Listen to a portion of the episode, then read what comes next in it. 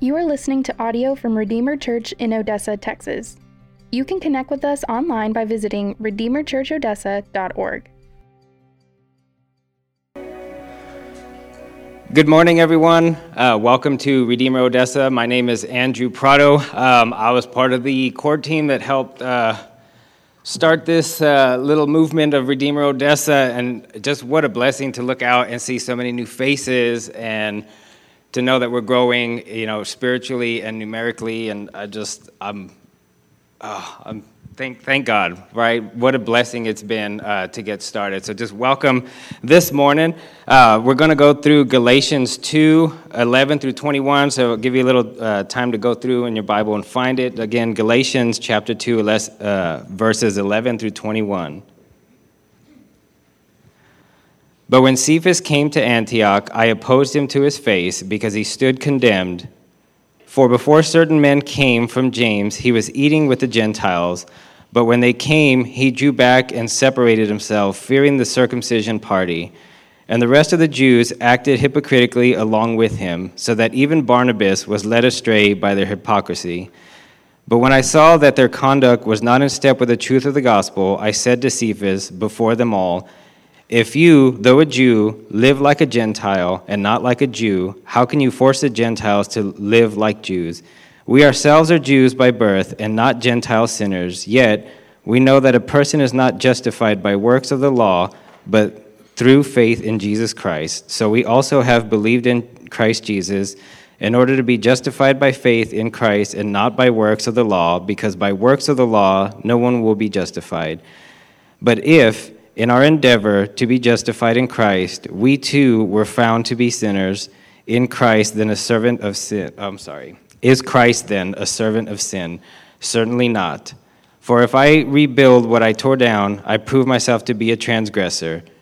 For through the law I died to the law, so that I might live to God. I have been crucified with Christ. It is no longer I who live, but Christ who lives in me. And the life I now live in the flesh, I live by faith in the Son of God, who loved me and gave himself for me. I do not nullify the grace of God, for if righteousness were through the law, then Christ died for no purpose. The grass withers, the flowers fade, but the word of our God stands forever. Thank you, Andrew. I'm sorry, I just came out from behind that curtain like I was making an entrance. I realize how that probably looked. That was not my goal. Oh, man. Good morning.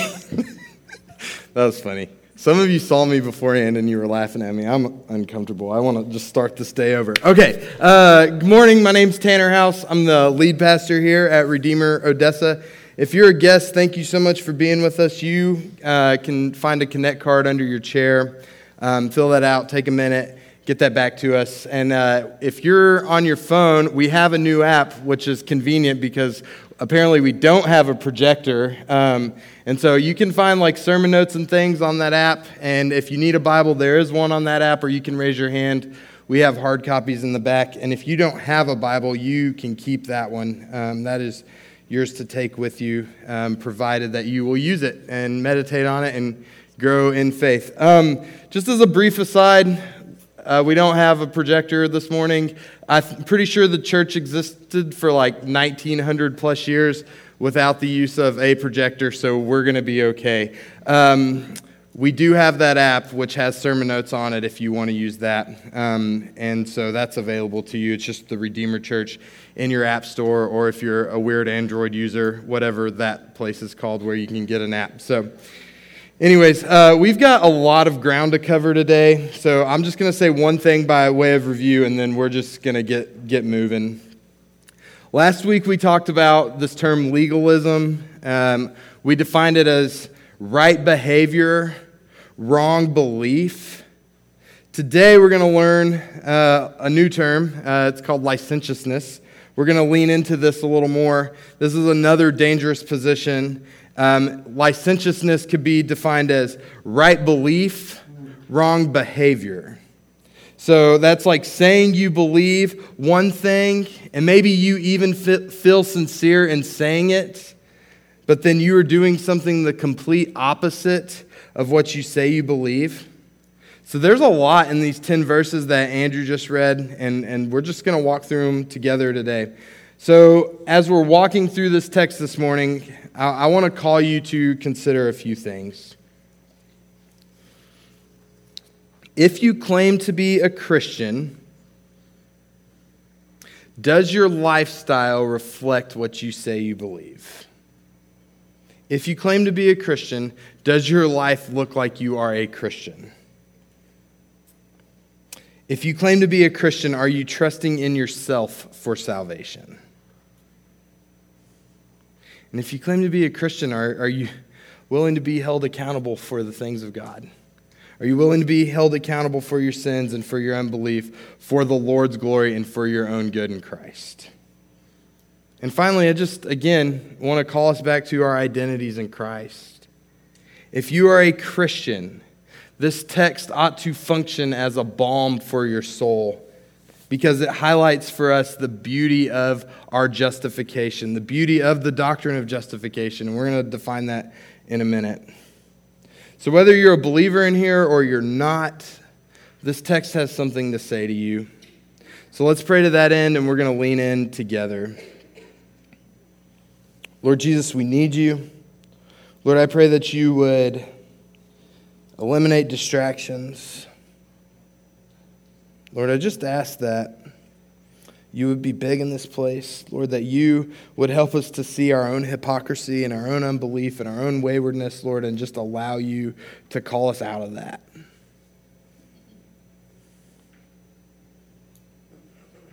Lord, we're so needy and broken apart from you. And so I just ask that you would move in our lives, Lord, move and call us to faith and repentance and belief this morning.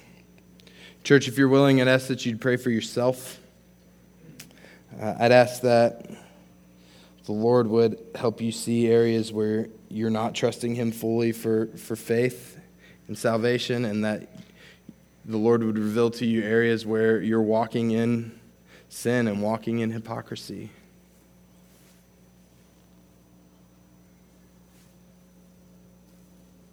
Lord, I pray that you'd bring conviction where conviction is needed and encouragement where encouragement is needed. Lord, we love you.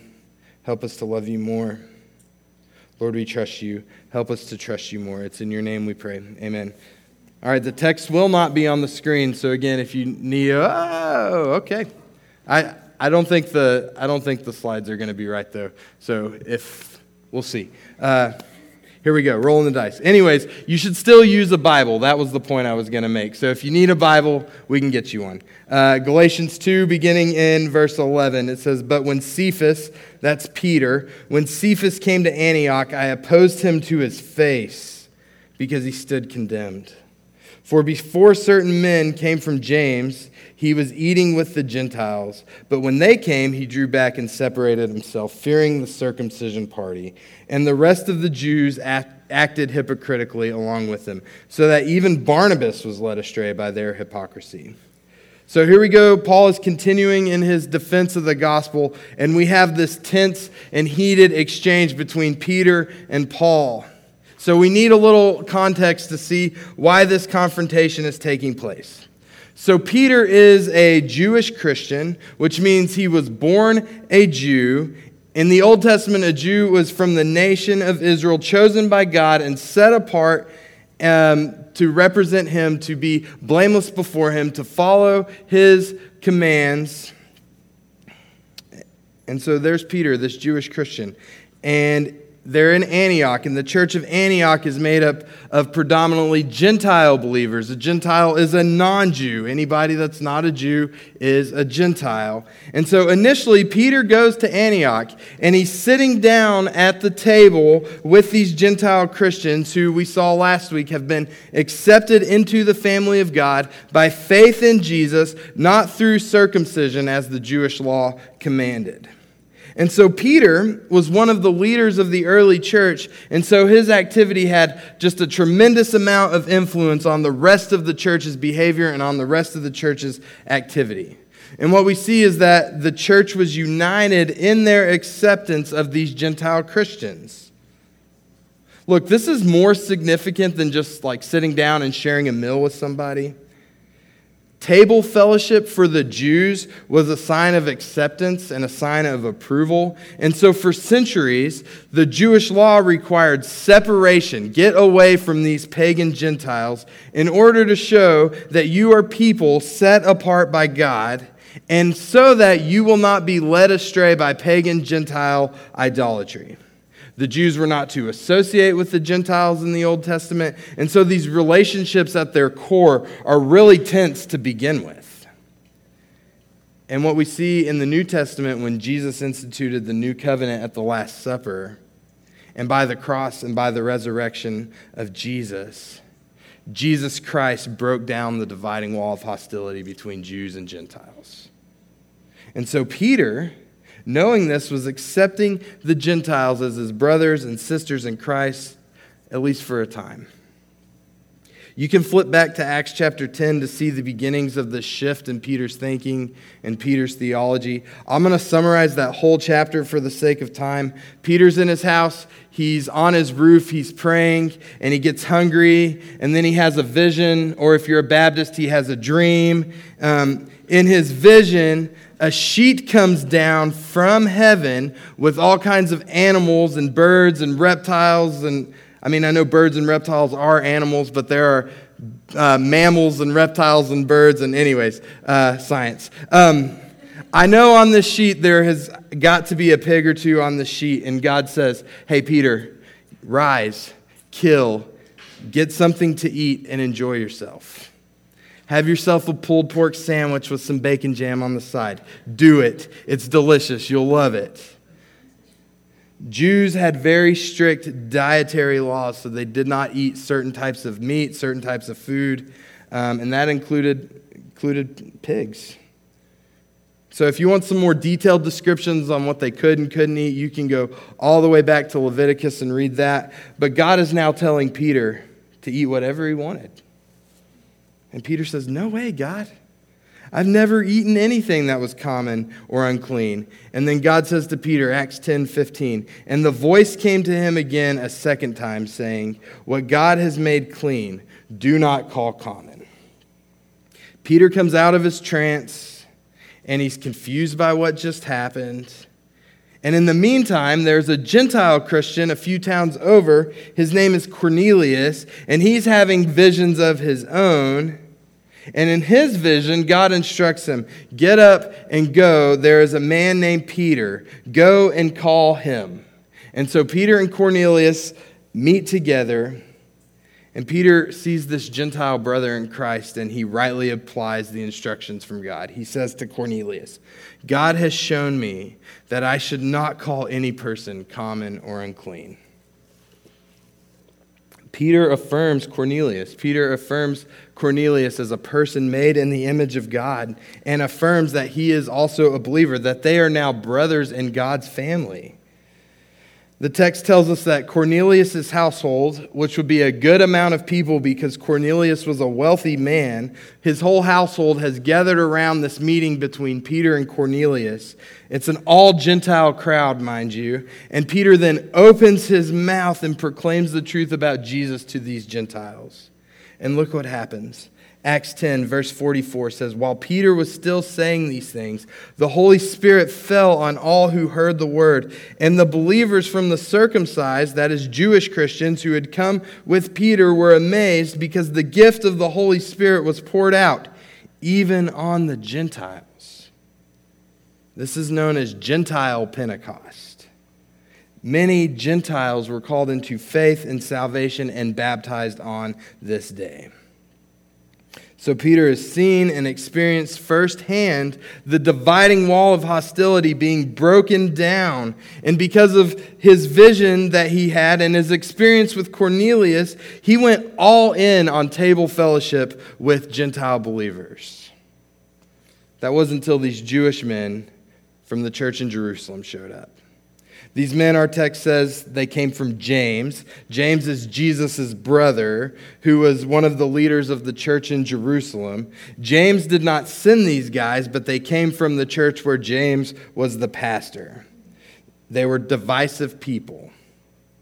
You probably know the type if you've been in church for very long. They went on their own because they had their own agenda. They went not under the authority of the apostles or the church. We know this from Acts 15, verse 24. It says, "Since we've heard that some persons have gone out from us and troubled you with words, unsettling your minds, although we gave them no instructions." When these guys show up, Peter completely caves under peer pressure. He completely retreats from his position as an apostle and the calling that God has clearly given him, and he stops eating with these Gentile believers. And the implications are that he even stops taking communion with them. And not only that, not only is Peter in the wrong, but because of the amount of influence that Peter had in this church, all of the Jewish Christians started treating the Gentile believers like second-class Christians, and they all retreated. So not only was Peter wrong, he was setting a terrible example for the other believers. Man, this could be a sermon on its own, but for our purposes this morning, I want to encourage you to be bold. Just speak the truth in love. Paul confronts Peter in his unbelief, in his hypocrisy.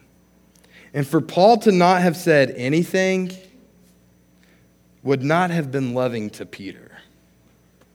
It would not have been loving to Peter, and it would not have been loving to the other Jewish Christians. Proverbs tells us, "Faithful are the wounds of a friend, but profuse are the kisses of an enemy." There's this thought in our culture that Christians are not supposed to be confrontational, like to confront someone means that we're judgmental. There is a way, Christians, that you confront people that is judgmental and you kind of come off as a jerk. Like, don't do that. There's a way to come off that's not winsome and loving. But we are called to speak the truth in love, especially in regards to confronting one another, especially in regards to confronting other Christians who are walking in sin. And the standard for what sin is found in the Bible. And therefore, if one of our brothers or one of our sisters is walking in sin, according to the Scriptures as our supreme authority, then we are to go and confront them in love.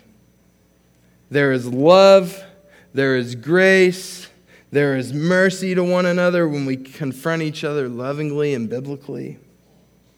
And we're actually identifying ourselves with Christ when we do so, because Christ is the one who first loved and pursued wayward sinners in love and in grace and in mercy and called them back to right relationship with himself.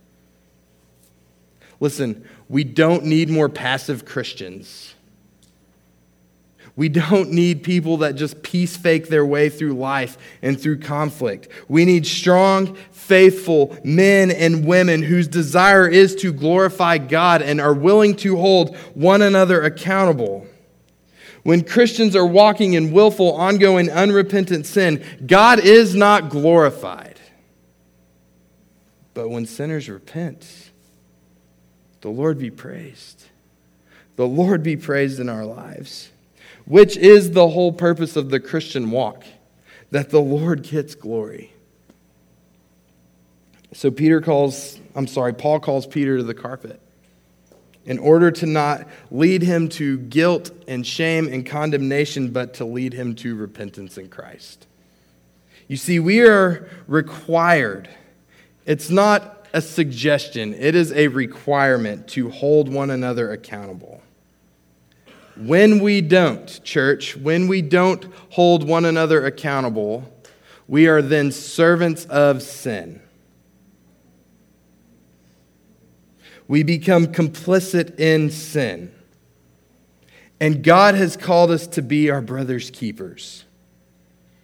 We are not called to our own comforts, right? This is not an easy practice. How many of you just like confrontation for confrontation's sake? This is not an easy practice, but we are called to holiness. We're called to holiness both personally and corporately, to the Lord's good honor and praise and to the Lord's glory. So we pursue holiness both personally and corporately to the honor and praise of the Lord Jesus. That's the goal of church discipline. It's not meant to exclude and isolate. It's not meant to lead to like excommunication, but it's to bring about repentance and reconciliation. Peter is acting like a hypocrite. Hypocrisy is saying, I believe one thing and doing something completely different. Marita says the implications of Peter's actions are that the Gentiles may not be fully acceptable before God. Verse 14, Paul says, "But when I saw their conduct was not in step with the truth of the gospel." Let's stop right there. Peter and the others had deviated from the truth of the gospel. The right belief, wrong behavior type of person. You see, Peter was an apostle. He was one sent by God, and therefore he knew what the gospel says. And he would tell you he believed the gospel, but his actions did not reflect the gospel. And church, if we're not careful, this can be true of us as well. There is so much in our culture, so much in our self-reliant, self-indulgent lifestyles that are not in line with the calling of God on our lives. We can claim to be a Christian. We can regurgitate some facts about God and Jesus. We can know all the right things to say, and that's where it ends. We can claim to be a Christian and neglect others. We can claim to be a Christian and neglect being involved in a local church with other believers like the scriptures call us to. We can claim to be a Christian and live in constant sexual immorality. We can claim to be a Christian and completely miss God.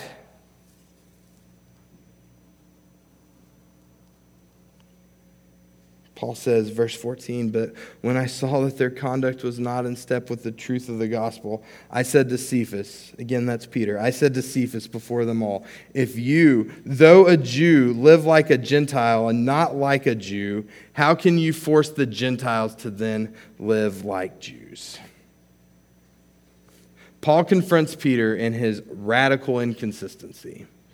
R.C. Sproul says the inconsistency is that Peter is enjoying the freedom of the gospel and denying it to the Gentiles. Thankfully, praise be the Lord's mercy, we know from history that Peter does in fact repent. That is Jesus' goal and Paul's goal for this confrontation. And Peter does continue a long and fruitful gospel ministry. Christians, take note in here. If Peter can fall into sin, so can you.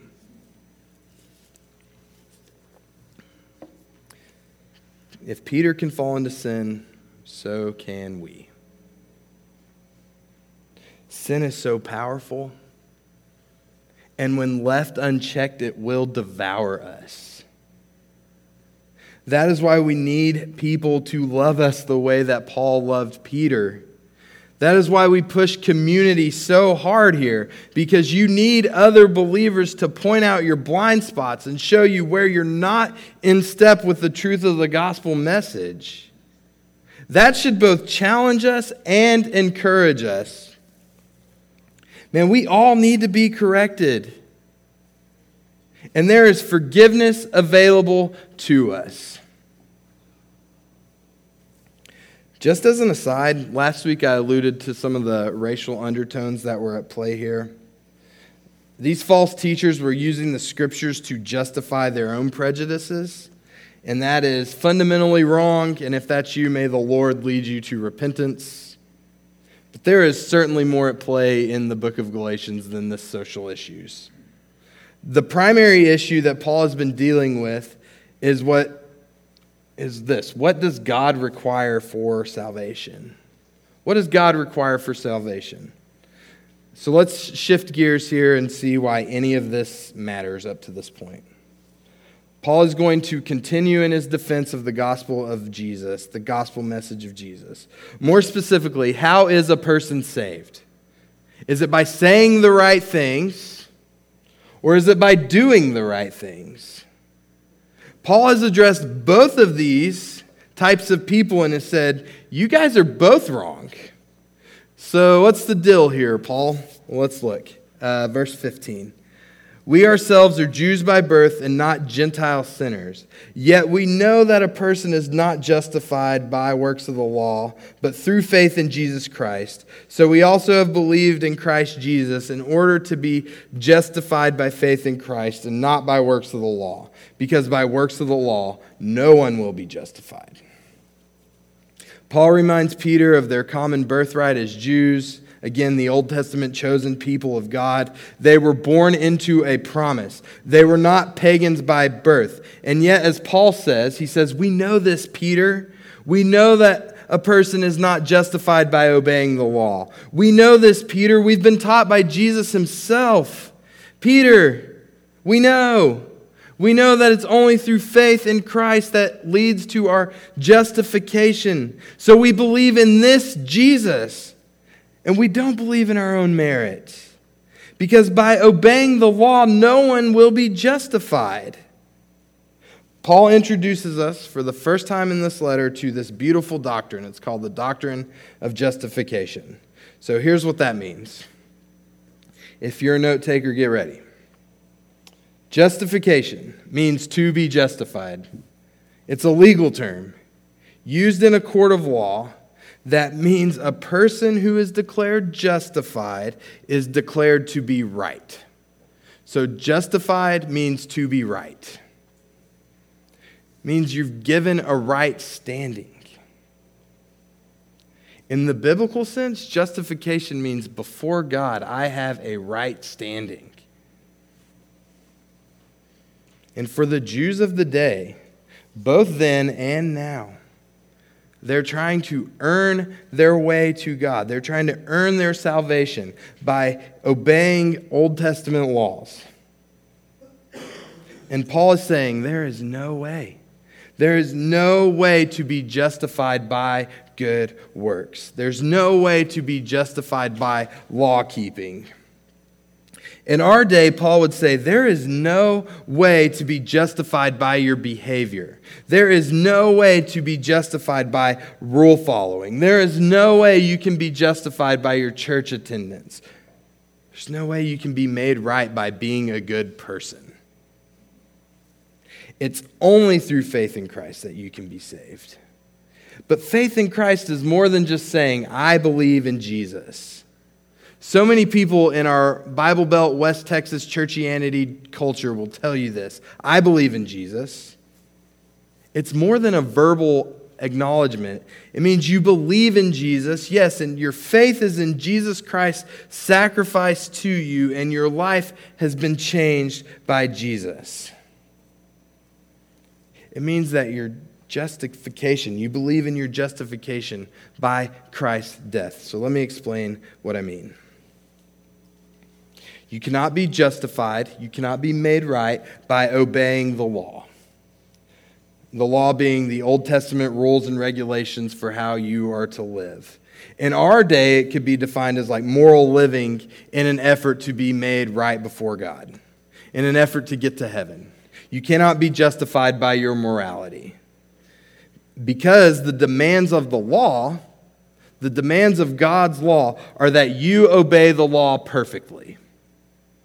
You keep it perfectly. You never mess up. You keep it to perfection. And here's some bad news for you. You can't do it. And even if you could, you wouldn't. Your unbelief prevents you from doing so. Even if you wanted to, you couldn't do it. The law commands that you never have a weak moment. You never have a bad thought about someone else. You never have a sexually impure thought or motive. You can never do anything wrong. The law demands perfection. And then we have the greatest commandment that says the highest law is that you love the Lord your God with all your heart, soul, mind, and strength. Do this and do it perfectly all the time, and you'll be okay. Here's some more bad news. You don't. you don't do it. You don't love God this way. Not even for 1 second of your life have you ever been able to do this. And this is sin. And sin is more than just missing the mark. When you don't love God fully, it is rebellion against the holy and righteous God. And when we break the law, even for a moment, even with one weak moment, the penalty against us is death. Our sin demands a payment, and this requires the payment of death. And God knew. God knew that we would never keep his law perfectly, and so God himself came and lived the life we were supposed to live and kept the demands of the law perfectly. Jesus did what we could not do. And then Jesus went to the cross and died in our place. He died the death that we deserved. And when Jesus was hanging on the cross, God laid upon him what Paul says in 2 Corinthians, the iniquity of us all. God laid upon Jesus all of our sin, all of our guilt, all of our shame, all of our rebellion, and he transferred that to Jesus. And in turn, he saw Christ's righteousness, Christ's goodness, Christ's perfection, and he transferred that onto us. If you are a believer, he transferred Christ's righteousness to us, making it as though we have never sinned ever. So now when our faith is in Christ for his work to us, for his righteousness, when God looks at those who are in Christ, he doesn't see our sin. He sees Christ's righteousness that has been transferred to us.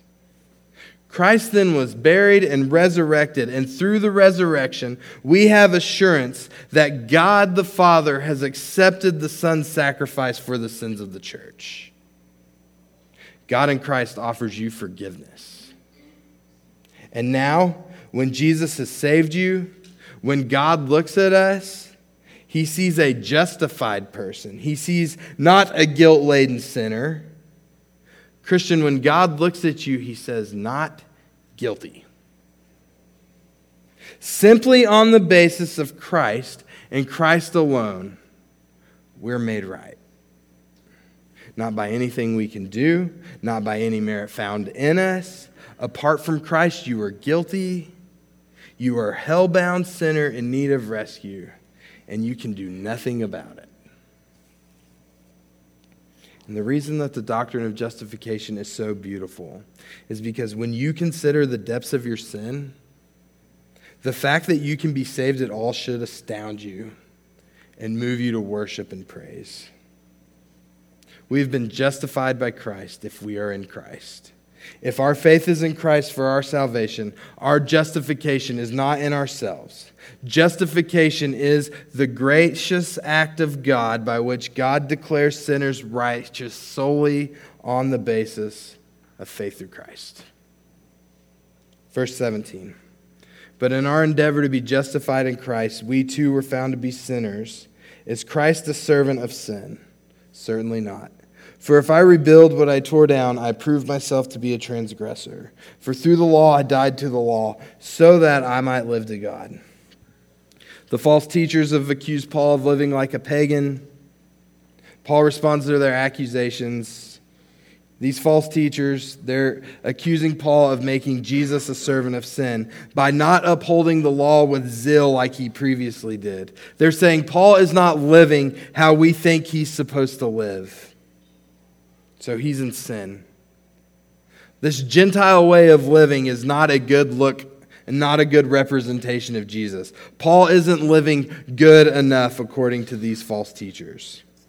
Paul then says in response, no one is justified by the law because no one can keep the law perfectly. So a Christian then is not someone who never sins or has no sin, or doesn't feel any of the effects of sin personally. Rather, a Christian then is someone who has faith in Christ for the forgiveness of their sins. And therefore, their sins don't count against them because Christ's work in their life. A Christian is one who is grieved by sin, by their own sin, because we have been bought by the death of Christ. God himself sacrificed himself in our place.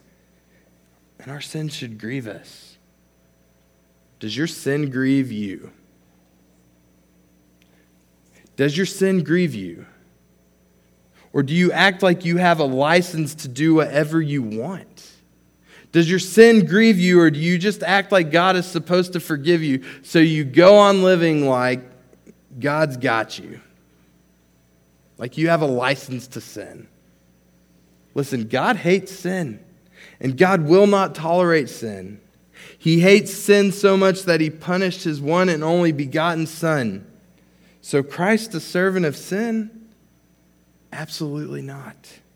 Christ will not be a servant to sin. Elsewhere, Paul says, Romans 6:1, "Are we to continue in sin so that grace may abound? By no means." Ryken says that when God justifies sinners by faith, he is not aiding and abetting their sin. The very suggestion is blasphemous. God cannot sin, nor can he be held responsible for my sin. If I am a sinner after I become a Christian, which I am, sinner saved by grace, it's no one's fault but my own. There is no hope. There is no life. There is no salvation. There is no security in following the rules for the sake of following the rules. What the law does, it like holds a mirror up to our face and shows us how utterly helpless and hopeless we are, because we can never keep the law fully. We're too sinful to do so.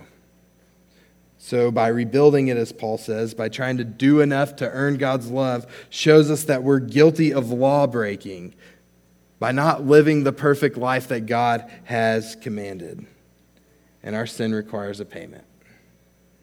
The law, good works, morality, it cannot save you.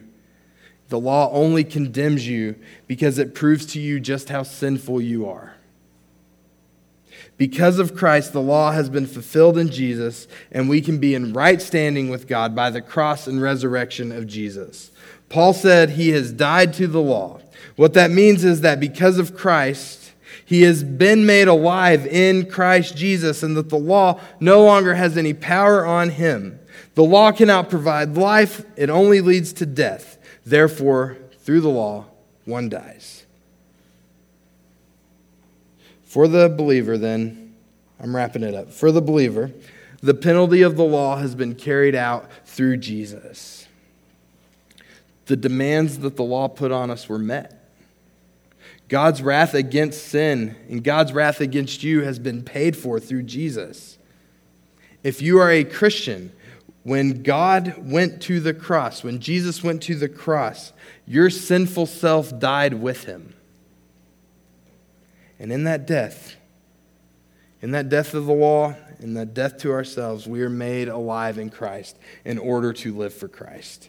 Verse 20 and 21 of chapter 2 says, "I've been crucified with Christ. It is no longer I who live, but Christ who lives in me. And the life I now live in the flesh, I live by faith in the Son of God, who loved me and gave himself for me. I do not nullify the grace of God, for if righteousness were through the law, then Christ died for no purpose."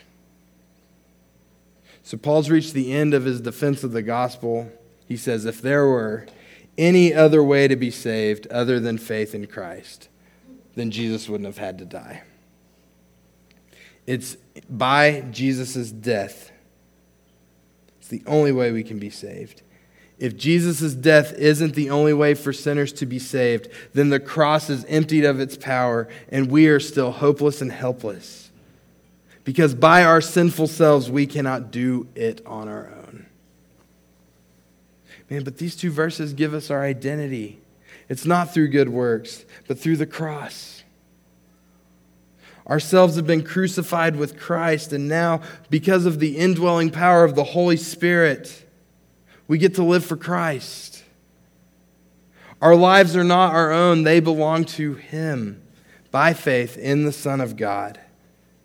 This Jesus, who loved us and gave himself for us once and for all for the sins of humanity and for our salvation. We are called out of darkness and into light, and therefore we get to live for him. Our good works, then, the reason we love the body of Christ and the reason we pursue mission locally and beyond, is not so that God will love us anymore. Because it's impossible, Christian, hear this, it's impossible for God to love you anymore, as is demonstrated by the cross. But we practice good works because 1 John 4:19 says we love because he first loved us. That's it. The gospel has not called you to earn. It has called you to love because we have been loved greatly. The central issue of the entire book of Galatians is that the gospel, the way a person gets to be saved, is by faith alone in Christ alone. Faith in Christ plus nothing else. But why? Why would God do this? God has done this for his glory and for his good and pleasing will. And that will and that glory is found in his love for his bride, the church. Our sin is no longer meant to lead us to guilt or to shame or to condemnation, but our sin ought to drive us to the great mercy of Jesus. He has seen your sin. He knows your sin. He knows your future sins, and he is still pleased to call you his own, Christian.